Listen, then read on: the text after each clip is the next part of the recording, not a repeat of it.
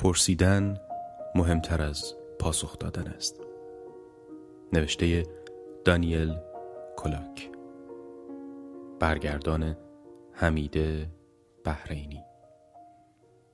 تنظیم نسخه شنیداری کتابخان معرفت. عنوان این فصل ترجمه لغت نالج به معنای شناخت، دانستن و معرفت است. باورهای شما بسیارند اما کدام یک از این باورها معرفتند؟ اگر اصلا باوری معرفت باشد. معرفت چیست؟ معرفت یا شناخت باور صرف نیست. وقتی باوری دارید و ادعا می کنید که چیزی را می دانید و در همان حال کس دیگری هم هست که باوری دارد که مخالف باور شماست و او هم مدعی است که می‌داند. در این صورت دست کم یکی از شما دو تن باید بر خطا باشد. چرا که وقتی دو نفر به چیزهای نقیز هم معتقد باشند هر دو نمی توانند ادعا کنند که می‌دانند. به همین جهت است که یکی از این دو باور باید غلط باشد. صرف باور داشتن به چیزی هر قدر هم با شور و حرارت باشد سبب صدق آن چیز نمی شود. برای اینکه بگویید چیزی را می‌دانید باور تنها کافی نیست. این باور باید صادق هم باشد. اما آیا این تنها چیزی است که نیاز داریم یعنی آیا معرفت صرفا عبارت است از باور صادق کسی را در نظر بگیرید که دائما روی اسبها شرط بندی می کند. همیشه هم در تلاش است اسب برنده را انتخاب کند. به ندرت هم موفق می شود. با این همه چون غرق در اعتماد به نفس واهی خودش است با شور و حرارت هرچه تمامتر باور دارد که اسبش برنده می شود. البته در مواردی از سر شانس برنده هم می شود. حالا اما سوال این است که آیا در این گونه موارد نادر او می‌داند اسبش خواهد برد؟ البته که نه.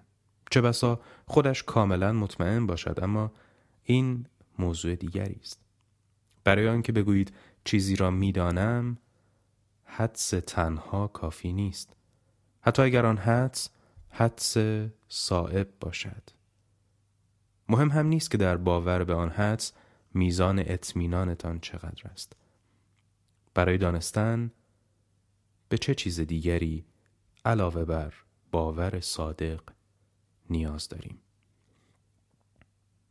آیا آنچه نیاز داریم مدرک، شاهد یا دلیل است یعنی برای داشتن معرفت آیا نباید باور به صدق یک چیز مبتنی بر مدرک، شاهد یا دلیل باشد آیا نباید این دلایل یا شواهد را برای موجه کردن باورها کافی و وافی بدانیم؟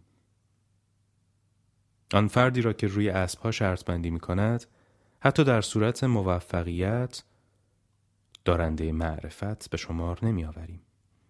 چون او دلایل یا شواهد کافی ندارد تا معتقد شود اسبهایی که رویشان شرط بسته است برنده خواهند شد. برنده شدنش تنها مرهون بخت و اقبال است اما چه چیز مدرک است و چه وقت مدرکی وافی به مقصود است اینها پرسش های ساده ای نیستند اما برای اینکه از موضوع اصلی دور نشویم و فقط برای آنکه بحث را پیش ببریم بیایید فرض کنیم می‌دانیم چه عاملی باعث می شود که یک فقره اطلاعاتی به منزله مدرک یک باور باشد و همینطور فرض کنیم می‌دانیم چه مقدار مدرک برای تایید آن باور کفایت می کند. در مورد این دومین فرض بیایید ایار دانستن را خیلی بالا در نظر نگیریم. یعنی به جای آنکه فرضمان این باشد که در معرفت وافی به مقصود بودن مدرک به این معناست که مدرک بتواند به طور قطع صدق باور مورد نظر را به اثبات برساند اینطور فرض کنیم که آن مدرک البته در صورت در دسترس بودن زمانی وافی به مقصود است که باعث شود احتمال صدق باوری بیشتر از کذب آن باشد. اگر این مفروضات نادرست باشند همواره امکان پس گرفتنشان هست. اما الان با فرض گرفتن آنها می توانیم موضوع مورد بحث را ساده کنیم و بحث را پی بگیریم. معرفت شاید چیزی بیشتر یا کمتر از صرفاً باور صادقی باشد که شواهد تاییدش می کنند. اما اگر معرفت دست کم همین باشد در این صورت یکی از چیزهایی که باید از مراجع خود بپرسیم این است که آنها چه شواهد و مدارکی به نفع آنچه که مدعیند می‌دانند در اختیار دارند از خودمان هم باید بپرسیم که وقتی افرادی را به عنوان مرجع میپذیریم چه شواهد و مدارکی در دست داریم که آنها واجد صلاحیت و محل وسوقند؟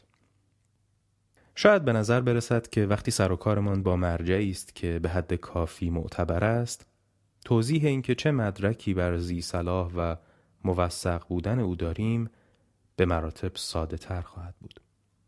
اما جالب است بدانیم که اتفاقا توضیح این نکته به نحوی که بتواند کفایت مدارک ما را واضح و روشن کند بسیار هم دشوار است.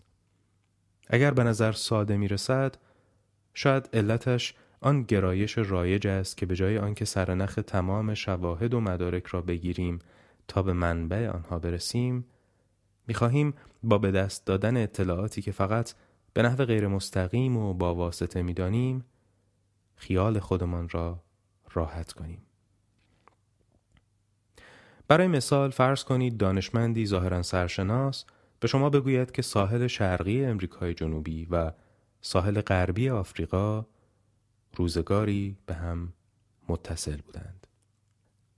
اگر سخن او را بپذیرید در این صورت عقیده ای که دارید با واسطه است یعنی مبنای باور شما تجربه های شخصی خودتان از خط ساحلی آفریقا و امریکای جنوبی یا ساختار پوسته زمین و حرکت آن یا بررسی مدارکی که معید نظریه جابجایی قاره‌ای باشند نیست. بلکه سخن فردی است که تجربیات خود را یا تجربیات فرد دیگری را در این باره گزارش کرده است. البته معرفت شخصی عالمان علوم تجربی خودش می‌تواند بیواسطه یا با واسطه باشد. بیواسطه است وقتی که خود او سری به این سواحل زده باشد و از آنجا نقشه تهیه کرده باشد. نمونه های دست اول کف اقیانوس را دیده باشد و مانند اینها. اما اگر داده ها نمودارها و نقشه های را بررسی کند که فرد دیگری تهیه کرده است معرفت او با واسطه است حالا اگر او این دومی باشد و اگر واقعا به آنچه می‌گوید علم داشته باشد در این صورت بالاخره باید کس دیگری باشد که اطلاعاتی را که در قالب نمودارها و داده ها آمده است به صورت بیواسطه به دست آورده باشد. در غیر این صورت تمام آن رشته اطلاعاتی که به دست آن دانشمند رسیده و به شما ختم شده بیپای است. پس اگر آن به اصطلاح معرفت شما به منبع موثقی متکی باشد در بهترین حالت معرفتی با واسطه است اما معرفت واقعی را باید فرد یا افرادی به طور مستقیم و بیواسطه کسب کنند خب حالا پرسش ما این است که آن اطلاعاتی که از طریق مراجع ما به ما منتقل می شود یعنی معرفت با واسطه را چه کسی مستقیما به دست می آورد؟ خود آن مراجع یا کسان دیگری تحت چه شرایطی به دست می آیند و میزان اعتبار این اطلاعات که نسل به نسل به ما منتقل شده چقدر است؟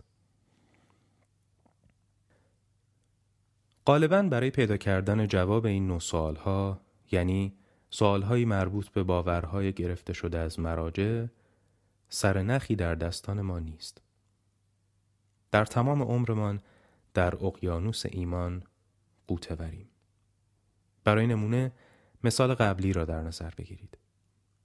چرا معتقدید کسی که با شما درباره جابجایی قاره سخن گفته بود دانشمند است؟ حتی اگر دانشمند باشد چرا معتقدید او به آنچه می‌گوید علم دارد؟ شاید بگویید نام او را در فهرستی دانشگاهی به عنوان مرجع موضوع جابجایی قاره‌ای دیده اید.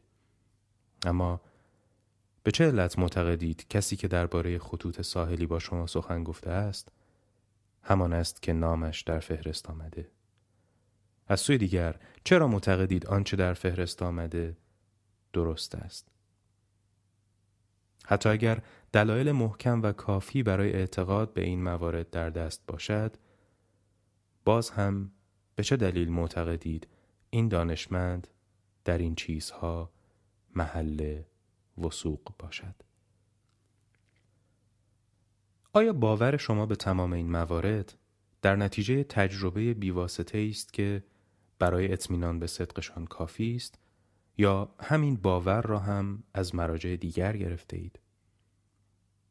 اگر این دومی است که پس باز همان سوالها را باید در مورد ارتباط شما با این مراجع بپرسیم.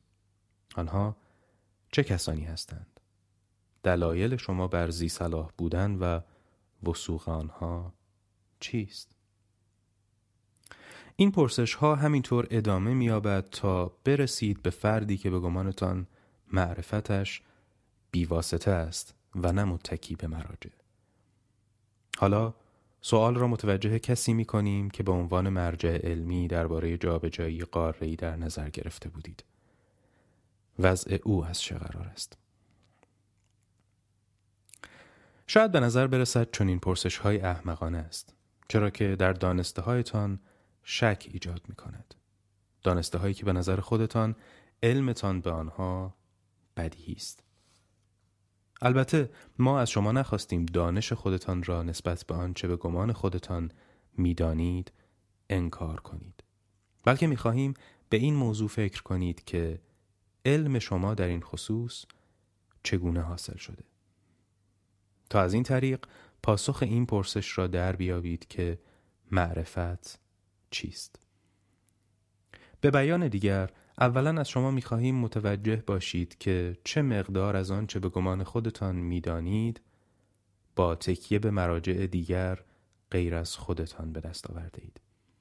همان مراجعی که چه بسا خودشان هم در آنچه مدعیند می‌دانند به دیگران تکیه کرده باشند و آن دیگران هم به دیگری و همینطور تا نهایت و دوم از شما می‌خواهیم که این سوال را همواره از خودتان بپرسید که به چه دلیل مراجع مورد قبولتان را هم زی صلاح و هم موثق می‌دانید؟ وقتی می‌گوییم این دو سوال را از خودتان بپرسید با این کار نمی‌خواهیم زیر پای مراجعتان را خالی کنیم بلکه می‌خواهیم رفته رفته دریابید که معرفت چگونه چیزی است.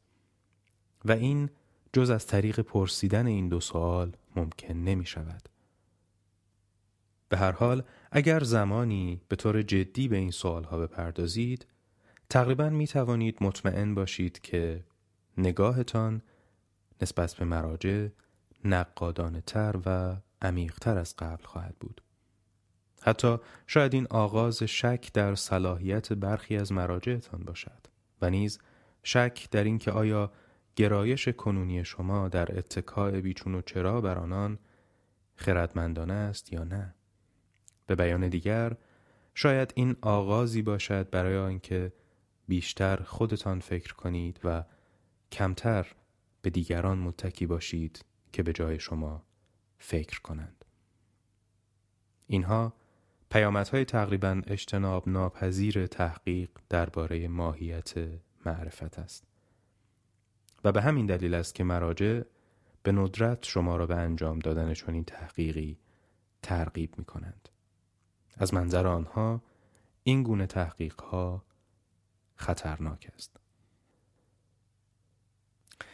ماحصل بحث این است که معرفتی که با واسطه به دست می آید اگر واقعا معرفت باشد باید سرآخر به معرفتی بیواسطه مبتنی باشد یعنی آن مراجعی که دانسته های با واسطه خود را از آنان آموخته اید اگر واقعا نسبت به آنچه به شما می آموزند علم داشته باشند در این صورت باید کسی باشد که آن دانسته ها را بیواسطه و مستقیم آموخته باشد.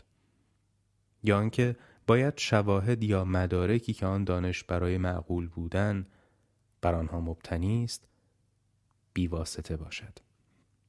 به علاوه اگر مرجع دانسته هایتان را زی صلاح و موثق می دانید یا باید این نکته از دانسته های مستقیم خود شما باشد و یا اگر آن را با تکیه بر دیگر مراجع دانسته اید این نکته که این دیگر مراجع زی صلاح و موثقند باید دانسته مستقیم خود شما باشد. خلاصه وقتی موضوع معرفت در میان است نمی توانید بیش از حد به قول دیگران اتکا کنید. و نهایتا این خود شما هستید که مسئولیت دارید.